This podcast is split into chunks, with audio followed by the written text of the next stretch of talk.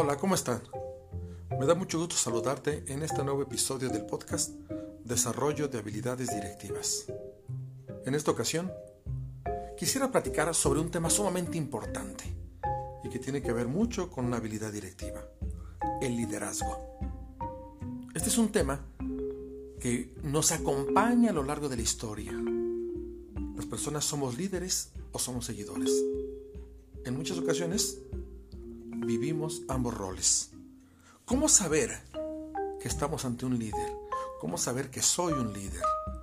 Y en determinado momento, ¿cómo puedo generar herramientas precisamente para mejorar mi rol de líder en cualquier organización? El liderazgo, a diferencia de la jefatura, es un asunto que tiene que ver con reconocimiento. Alguien es líder porque es reconocido pero también hay otras herramientas u otras funciones además del reconocimiento. Otros aspectos, quiero, quiero ser más claro, además del reconocimiento. El liderazgo es la capacidad para influir en las personas. Cuando hablamos de influencia, nos estamos refiriendo al desarrollo de capacidades que nos ayudan a cambiar el comportamiento o modificar el comportamiento de alguna persona. Por lo tanto, Estoy en lo correcto entonces cuando digo que yo soy líder si soy capaz de modificar el comportamiento de alguien. El liderazgo, comenté hace un rato, es un asunto de, reconocimiento porque hay personas con las cuales hace mucho tiempo no coincidimos. Sin embargo, cuando por alguna razón nos cruzamos por la vida, en la calle, en, algún evento con esas personas, de inmediato les reconocemos son nuestros líderes. Somos líderes de alguien más. Es muy común hablar, decir que el liderazgo puede ser bueno o malo, cuando el liderazgo es solamente la capacidad para influir. El liderazgo no es bueno ni malo. Las personas llevan a cabo acciones que engrandecen o bien que perjudican a las personas. Pero si alguien modifica un comportamiento, ya es líder. El líder tiene dos funciones fundamentales. Número uno, alcanzar los objetivos de la organización. Número dos, formar otros líderes. No tiene sentido estar en una organización sin que haya una persona, alguien que organice, que mueva para que los objetivos sean alcanzados a través del comportamiento, a través de las acciones de las personas que forman parte de esa organización. Por otro lado, de nada nos serviría alcanzar un objetivo si finalmente no estamos gestando, no estamos formando otros líderes que nos ayuden a diseñar, a trabajar y alcanzar nuevos objetivos.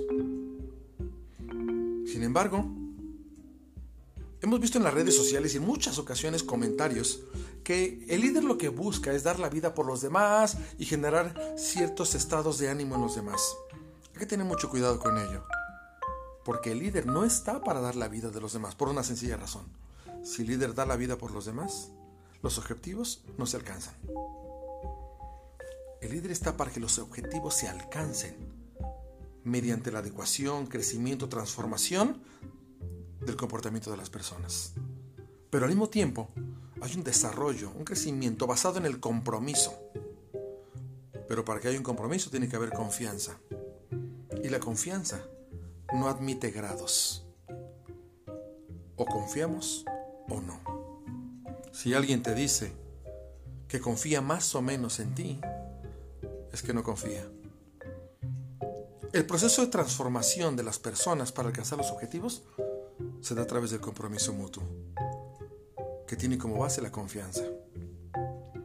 El líder, por tanto, busca alcanzar los objetivos de la organización mediante el cambio. Y por otro lado, busca crear más líderes. El liderazgo es reconocimiento. El, el líder utiliza, por supuesto, diferentes herramientas para alcanzar ese o esos objetivos. Utiliza la materia prima, llamada personas. De otro modo no tendría sentido liderar. Por supuesto, en muchas ocasiones o en no pocas ocasiones alcanzar los objetivos no es una cuestión de dar seguimiento, es una cuestión de cambiar. El líder alcanza los objetivos de la organización a través de las personas mediante el cambio. Pero el cambio, hay que tener cuidado aquí. A pesar de que generalmente no estamos tan conformes con nuestro estilo de vida, lo que tenemos, no es algo que estemos buscando. Nos resistimos a cambiar. El líder está consciente de ello. No es que sea cómodo, simplemente está consciente y a partir de ello trabaja, modifica, estimula, pero siempre buscando alcanzar los objetivos de la organización. ¿Eres líder de tu organización? ¿Generas cambios en los comportamientos? ¿Están perfectamente identificados los objetivos para los cuales todos deben trabajar? ¿O qué faltará en tu organización? ¿Modificar el comportamiento? ¿Establecer los objetivos? ¿Compartir los objetivos? ¿Qué faltará? ¿Qué tienes a favor? Me gustaría conocer tu pensamiento alrededor de, estas ideas que estamos compartiendo. Por lo pronto, te deseo un gran día y te espero en el próximo episodio del podcast Desarrollo de Habilidades Directivas. Soy Baltasar Cerda y estoy para servirte.